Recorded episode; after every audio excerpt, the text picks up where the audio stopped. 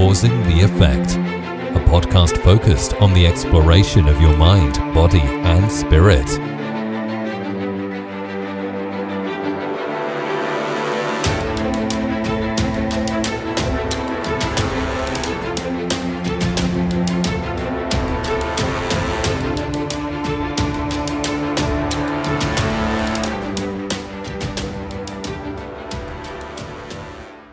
Dr. Michelle, how are you? Good. How are you doing?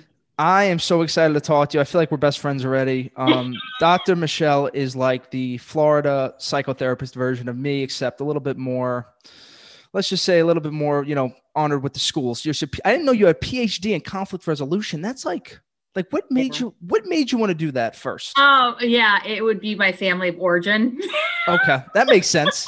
right? my my big fat Italian family. Yeah.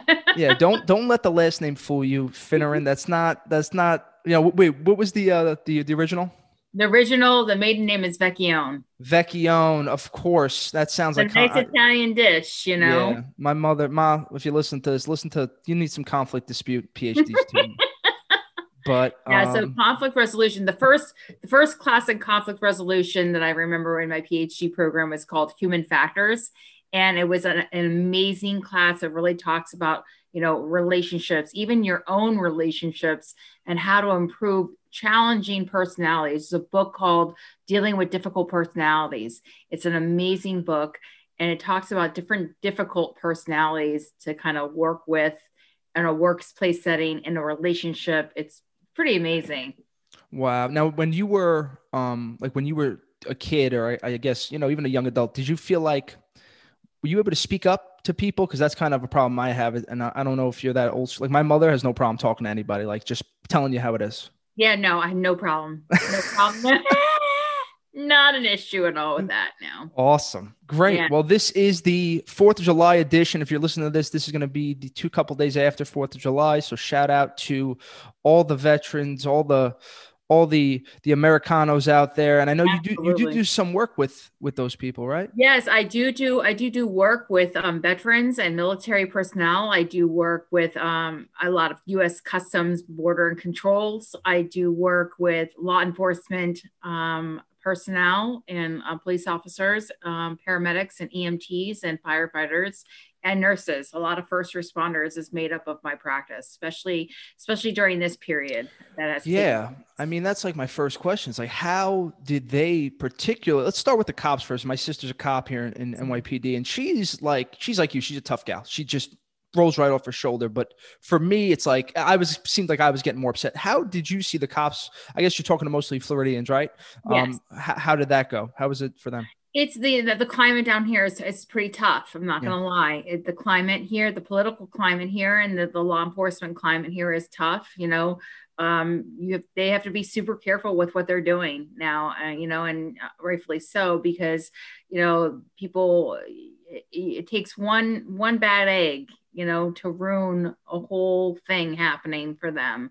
So they have to be super careful with what they say, what they do, and be mindful of, you know, how they treat the public. Yeah, I just feel like it's stressful enough, right? Having a gun really on you. Like, yeah, I really, I, I, would not be good with a gun because the first person makes me angry, I'm shooting them. But like, like, how do you handle now? This is your thing, right? Conflict resolution. How how do you handle somebody that maybe a cop, let's say that does kind of think a little racially the wrong way or something of, of that nature that they, they are on the wrong is, is that a difficult conversation to have like how, how it is. it is a difficult conversation to have because of course you're you're what you're trying to do is change someone's perceptions mm-hmm. and sometimes that's very hard to do because when a, when a, especially there's a certain like alpha um, males i deal with a lot of alpha male mm. um, police officers and they have a certain perception of things and the way that they they think it's very hard to shift or maneuver that especially older veteran cops that have been around for a long time very difficult and challenging to have and bridge those conversations and communications I mean, I would think the the older you get, the more set in the ways you get, and yes. then you're kind of just like, and I'm sure they've been through some shit that's like they're rightfully so you feel this way.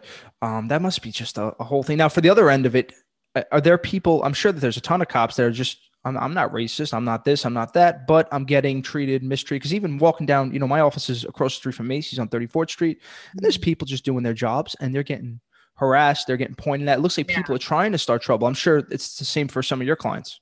Yes, yes. I mean, for, for, um, I, I, have a couple female cops that are really just having a really tough time in a very male dominated, like your sister would, mm-hmm. be. They're having a tough time in the, in the, law enforcement officers, you know, just dealing with um, a, a male dominated um, career field.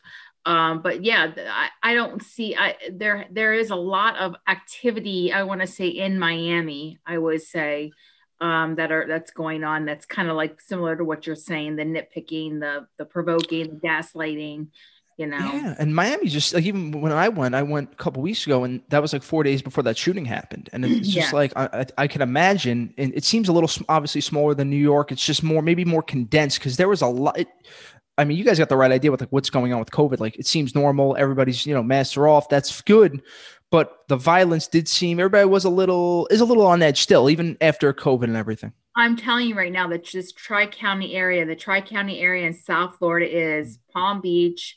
Um, we have Broward County, and then we have Miami Dade, and that's a very it's a very intense area, emotionally heavy area.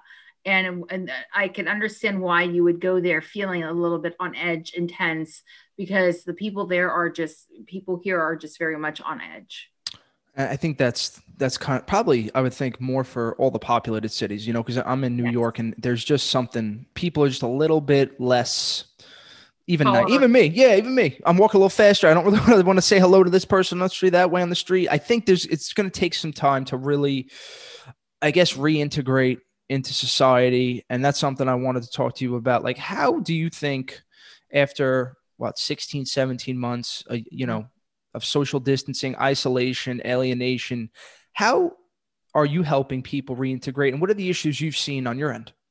The issues that I've seen on my end are usually my they're my young when they're teenagers and they're my 20 mm-hmm. year olds having a really really hard time reintegrating and re-socializing a lot of their socialization has been like this zoom yeah.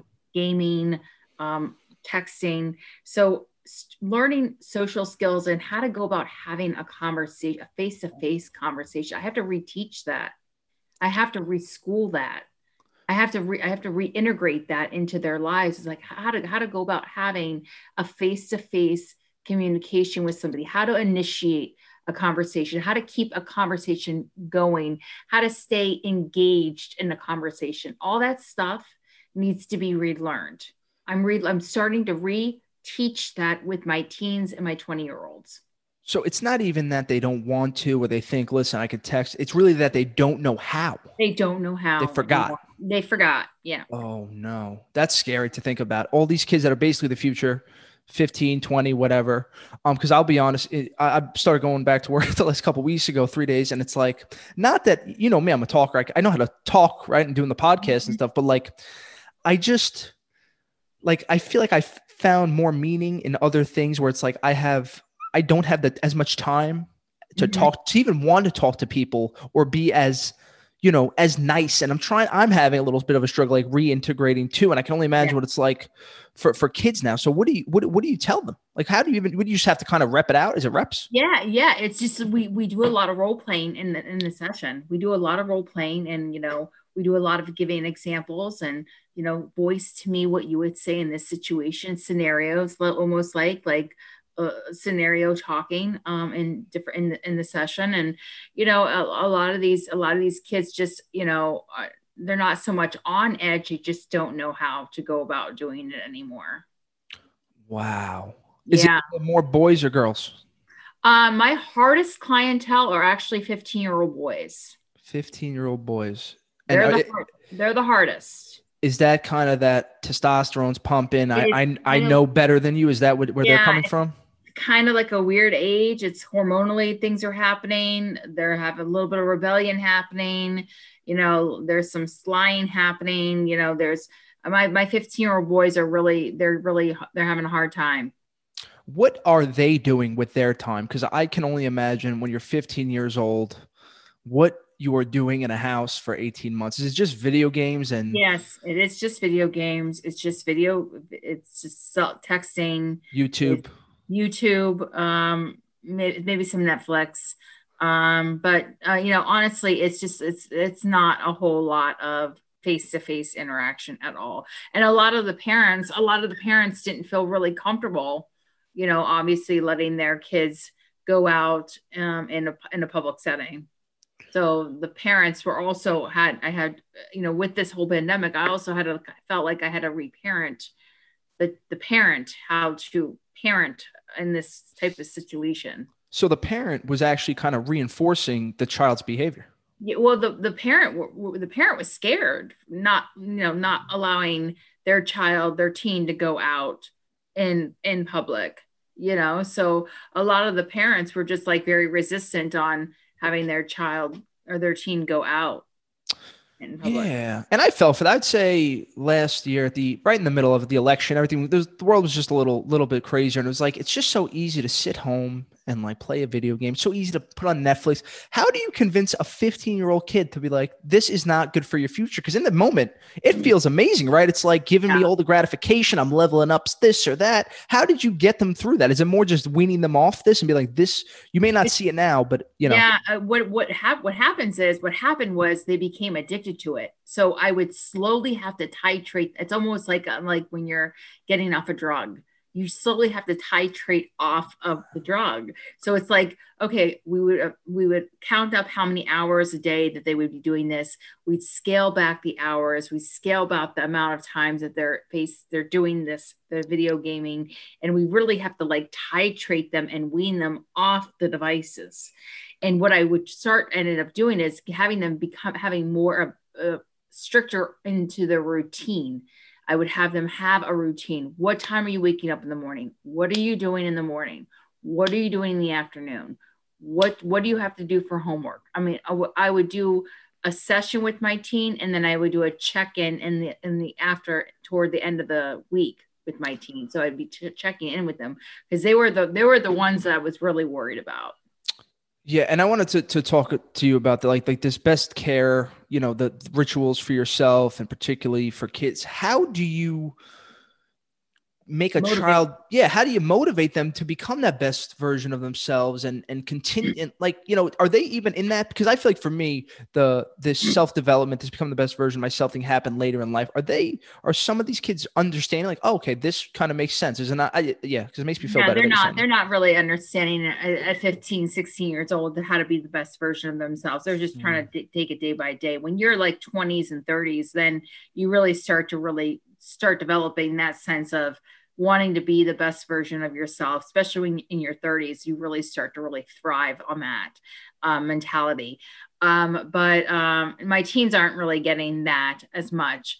They're just trying to to live life as a teenager and whatever that looks like for them is what that looks like for them you know but motivating them was very challenging getting them out of bed very challenging i mean these are things that i was you know pulling teeth with Really? Mm-hmm.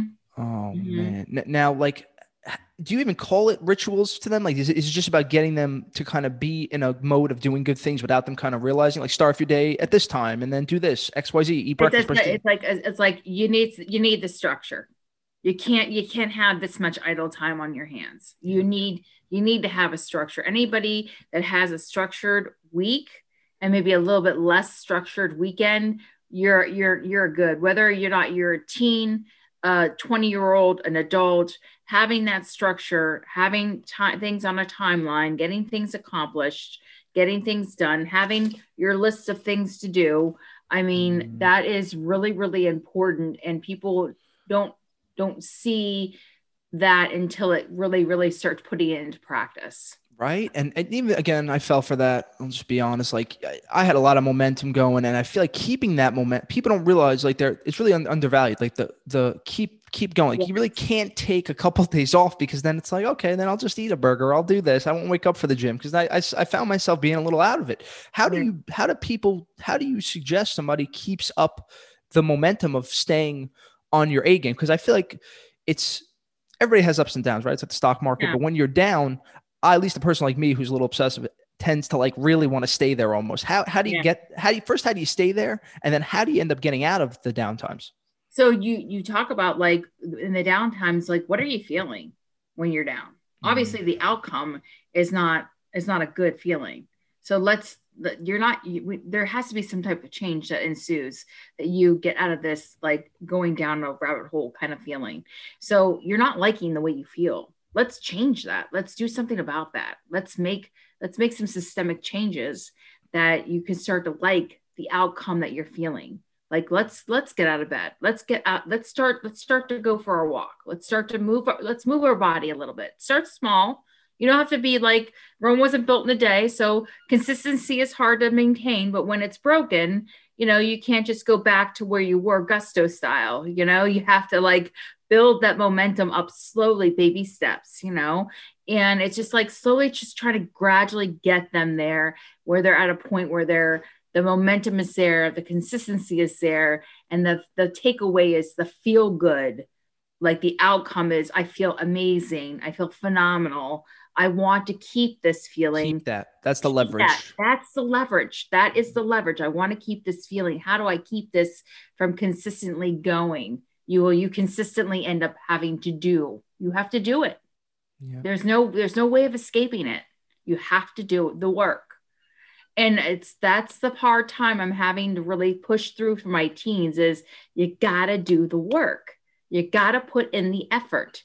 If you don't you're not going to have a good outcome. So it's driving that home.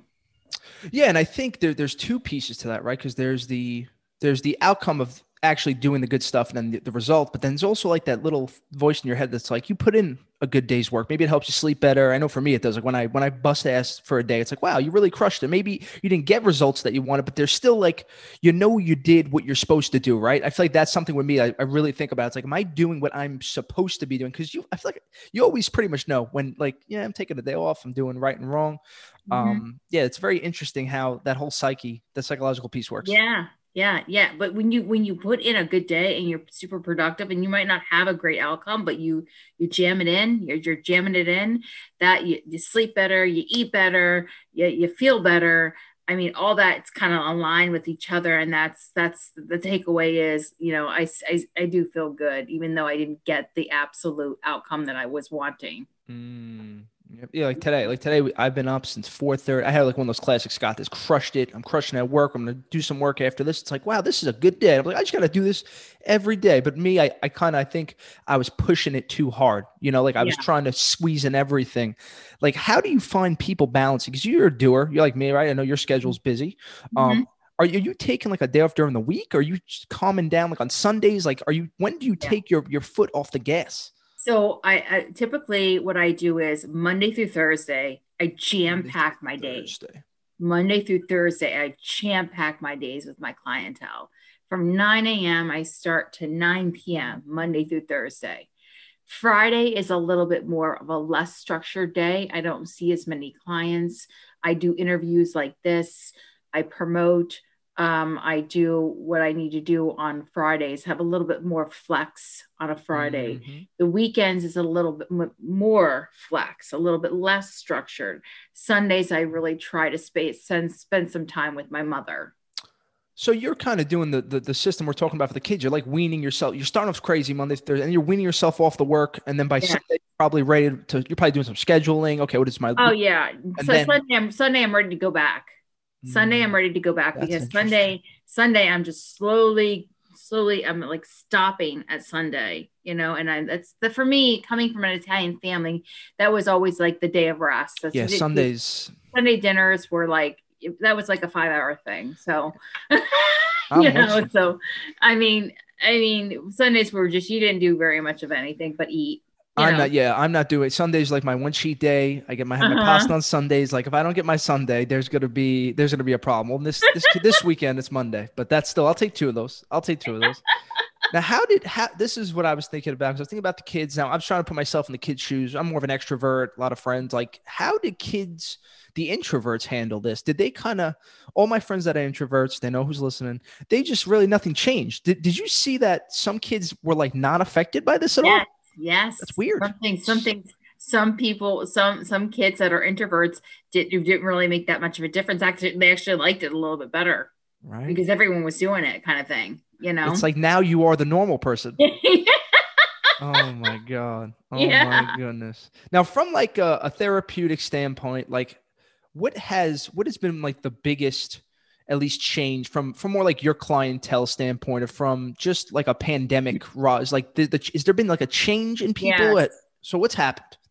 So during the pandemic there's been three areas that i've noticed that has systemically been on the increase. And um, one is substance abuse has been on the increase. Alcohol use drug use have been on the increase. Second one is domestic violence has been on the increase and three is suicides. Those three areas have been on the rise during pandemic. Okay. Now, now, first off, let's just mention the. I want to make sure we do a little promo for the book. Please check out Dr. Finneran's book, "Surviving Domestic Abuse: Formal and Informal Supports and Services." The, those three pieces, I know you. I know you. That's kind of part of your work, and these yeah. are things that I'm not too familiar with. Th- thankfully, and I want to first get your perspective of like the psychological, from you looking at it from a psychoanalyst standpoint, dealing with these things is not easy. And even when I saw that was the work you did, I was like, wow, that must be just heavy stuff to go with. Like, how do you handle dealing with these types of issues? Drug abuse, domestic violence, suicide. Those are the heavy ones for me. Drugs, yeah. rock and roll all day, but like suicide and, and domestic abuse. How has that changed you as a person? Has it made you more compassionate? Oh yes, absolutely. There there has to be as a therapist there has to be a level of like really like innately caring for your clients. There has to be that. There can't be a detached non-humanistic element. You have to be humanistic. You have to be um, almost Rogerian. You have to have um, compassion and almost like this this professional kind of kinship with your clientele. And then as a therapist, if you don't have the skill as a therapist, then you're more or less just in this zone where you're just showing a lot of compassion and validation, but you also need technique as a mm-hmm. therapist. You need technique and strategy to give the clientele and homework. I give tons of homework for clients to do outside the scope of the session. So, I mean, that's really, really important to kind of like have that combination in a therapist where there's unconditional positive regard for their clients, but yet there's also things that we're working on, goals we're trying to attain, milestones we're trying to get to. You got to hold them accountable. Vision, yes, absolutely. Visions we're trying to sustain. Yes. Very, very cool. Now, now to to move this to this domestic abuse piece, this is I'm lucky to never be involved in any of this stuff. I mean, maybe we'll talk about it, but like the the domestic abuse, does does emotional abuse count in this era that you're talking about? You're talking about physical abuse. No, I'm talking about emotional, emotional, mental, physical, and sexual abuse. Absolutely, and financial abuse there's all kinds of different types of abuses that go on in a domestic violence relationship. Oh man, this is heavy. Yeah, if I was still married, I would have lost my mind. Honestly, I can't imagine people that are because I'm sure there's some. Obviously, not everybody's super happy. Is that is is was COVID a breaking point for people? like I this mean, is. It seems I, like it, right? Yeah, I mean, what what what was going on was like uh, uh now now coming clear out of COVID what's happening is there's a lot of people like really questioning their relationships, really thinking about divorcing their partnerships, breaking up their families, you know, because of, of being in such close quarters for so long with each other. Um, it leaves a person kind of like if you're uh, in an unhealthy dynamic, you kind of like want to rip your hair out, kind of thing, you know. Mm. Um, so it, there's a lot of that happening. I, I personally feel like the aftermath of the pandemic, you will see a lot of kind of like divorces, broken homes, a lot of lawyers being employed um, highly from this situation. Oh man, and, and the domestic abuse is it like is a male to a female more physical than emotional? Is there one theme that you see? Because I'm not even going to pretend like I know this. I do know in my marriage, there's definitely emotional abuse from my ex-wife's and from my end, just more, you know, fighting, I would say. Mm-hmm. But like, mm-hmm. what technically categorizes as this emotional abuse? And obviously, physical goes without saying, but emotional, financial abuse. You say, like, how does that look to to, to somebody? So, so with, with emotional abuse, there's a lot of there. There could be a lot of degrading, diminishing, name calling ridiculing, putting down, um, put downs, um, a lot of maybe like immense amount of screaming, cursing at the person, to the person, um, just a lot of intense emotionality. Anything really, really extremely rageful or heightened is really not really um, healthy to be around as, as a child, a teen, or, or even as a partner. Yeah, that's kind of what, what you're saying reminds me of my marriage. Every time I come home, I used to I was getting sick from coming home because there would always be something I did wrong. I felt like I was going backwards. I was like, I feel like I'm I have a parent. Like it, it was very yeah. odd, and I would rather be hit than fucking than be told you know what to do wrong. You know, but that's what a lot of people say that you know with the physical abuse, it's the emotional abuse that's really the the killer. You know, because mm-hmm. the physical abuse is is physical, and then you you get hurt, and then that kind of heals. But the emotional abuse, I mean, when some when you say something, words like lash and they hurt mm-hmm. and they mm-hmm. sting, and it's once it's out there and it's said, you can't take it away. So um, that stings more uh, from a lot of people's standpoint than the physical um, escalation. How is is there a, a point on the emotional side where is it is there any point where you can really resolve the actual relationship after a person hits that point where it's like, listen, you just treat. Because for me, I'm like a big respect guy, and once you disrespect me a certain way, I'm like, I'm done. Is there a, is there a threshold to that, and and how does do people resolve that emotional um, conflict?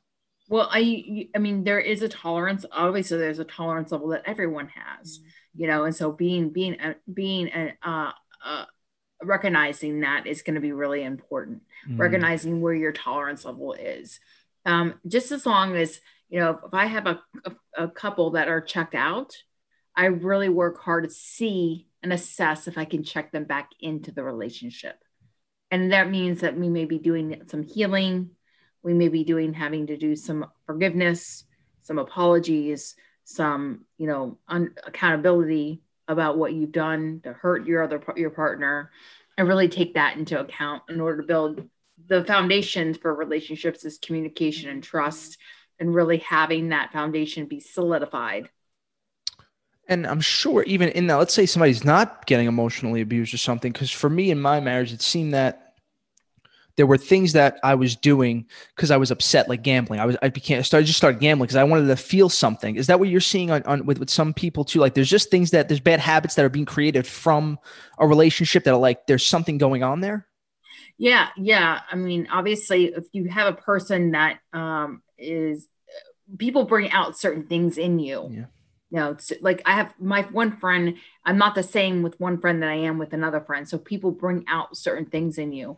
And if your partner is bringing out the worst in you, then that becomes that, that essentially becomes kind of like your character almost, you know? Um, so then you have to really work on undoing all of that and maybe even separating from your partner to see how that's manifesting and really like undo that those character traits to really see that I am not I am not a good person when I'm with this person. There's something about this person that's bringing out the worst in me and figuring out what that is is challenging. Figuring out what that is. A lot of my my vic- my victims or survivors that I interviewed, they they did their own type of research. They researched on the internet. They researched on um, books that they've read to figure out what this was. They they knew something was wrong. They didn't really categorize it as abuse or didn't really realize it was abusive dynamic. Mm, yeah, I feel like I would, people always run into trouble when there's like right and wrong. Like I'm right, you're wrong. The way I look at life is like we're just both trying to figure it out and like learn yeah. from each other, become the best version of yourself. And when somebody's trying to you know you're doing this wrong you're doing this right this is you know this is the way it should be done it's just too much i'm a big control like i don't want to be controlled i just want to kind of trust trust me to do you know whatever we got to do here to be together yeah. right and that that right. i just always see that with with i think it's a maybe a new york italian thing too like my mother's right and wrong there's right most of the time things are in the gray area right yes yes yes and so particularly relationships particularly mm-hmm. relationships a lot of people that are in a right and wrong kind of black or white you know, good or bad in a relationship never really works out because there's mm-hmm. so many shades of gray when we're talking about relationships, so many shades of gray. And that's something that we really have to hone in on because when we start seeing this versus that and almost having like a tit for tat excuse my language but like a pissing contest with yeah. your partner it becomes very tumultuous and very unhealthy very fast yeah, and I try to um, I try to stay away from tit for tat in relationships where it's like you are Michelle, you have certain needs and things that you want out of a relationship. I'm Scott, I have certain things I need and want. It's not so much a tit for tat. It's what do you want? What could I give you? And where could we compromise on things that maybe we disagree on? Right, right, right. Absolutely. Now, Absolutely. how how are the kids? Do you do you see the kids of these um, of the the couples that are fighting? Have you had to do that? How do they like how do you how do they get affected because now you have a double right you have the yeah. you have covid yeah. and you have your parents if there's abuse if they hear it I, I don't i can't even imagine that I, I mean there was a study done a long time ago a very very long time ago down in california that when they were uh, when when when adults were arguing in a room with toddlers you know they did they did one experiment when the adults were getting along and they were talking nicely to each other. The kids were kind of playing kind of nicely with each other. And that then there's, there's another scenario where the adults were in the same room with the toddlers and they started to elevate their voice a little bit. They started to raise their voice more. They started to yell at each other a little bit more. And the kids became, the toddlers, two, three, became very much in distress. And they started to, the, the boys started to, lash out physically on the little girl. And you saw the distress and the discomfort that these little kids had just for the mere fact of raising their voice, mm. just the adults raising their voice. You know what I'm saying? So, just any type of like, any type of uh, uh, uh couples need to argue outside the scope of the house in a room where it's not an earshot and there can't be like immense amount of like screaming or hollering where the whole neighborhood's up and is hearing this because then your kids are going to definitely are affected by this. Gotcha. Wow. it's just Very... like insane. Yeah.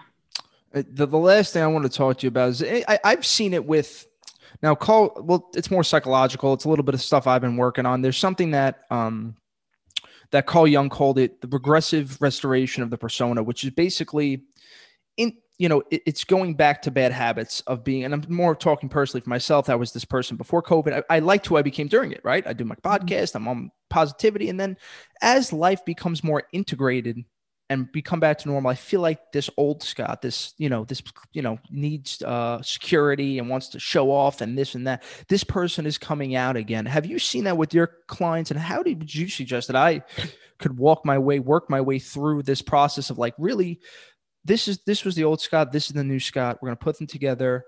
How does how would you suggest that i get myself through that one? So i mean i think it's a matter of like knowing where you were mm-hmm. knowing where you are and knowing where you want to be. Want to go. It's just it's like this. It's tra- you're like traveling within yourself. It's almost like a walk with self. Mm. Yeah, you're walking with yourself.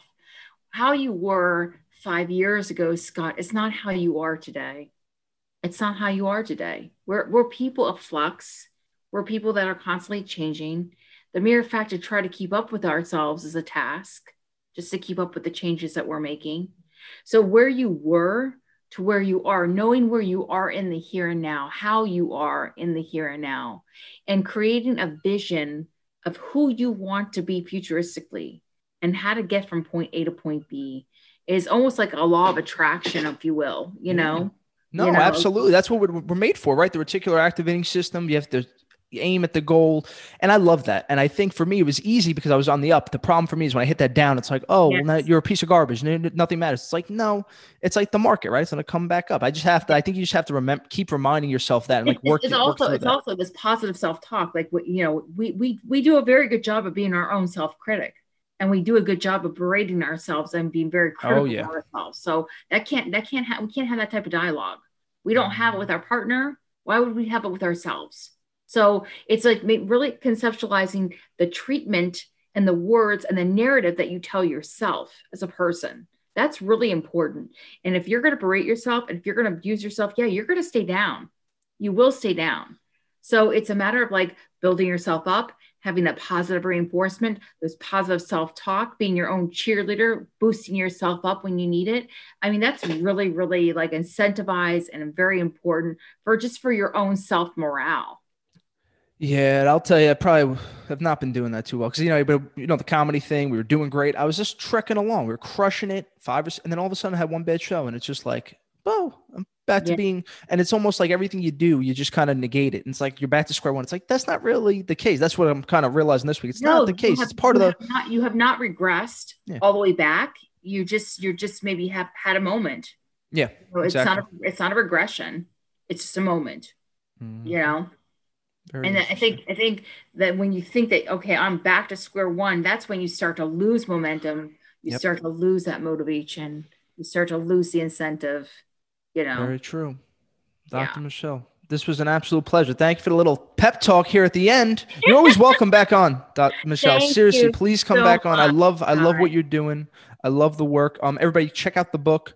It's going to be down the notes. All everything on on uh, Dr. Michelle will be in the notes below. Seriously, thank you so much. Thank you so much for having me, Scott. I really appreciate it. Oh, and happy 4th of July to you. Happy 4th, everybody. Um, thank you guys so much for all the support. Let's just keep doing it. Um, smash the like button, review, subscribe, all that good stuff. Uh, continue to help the Causing Effect community.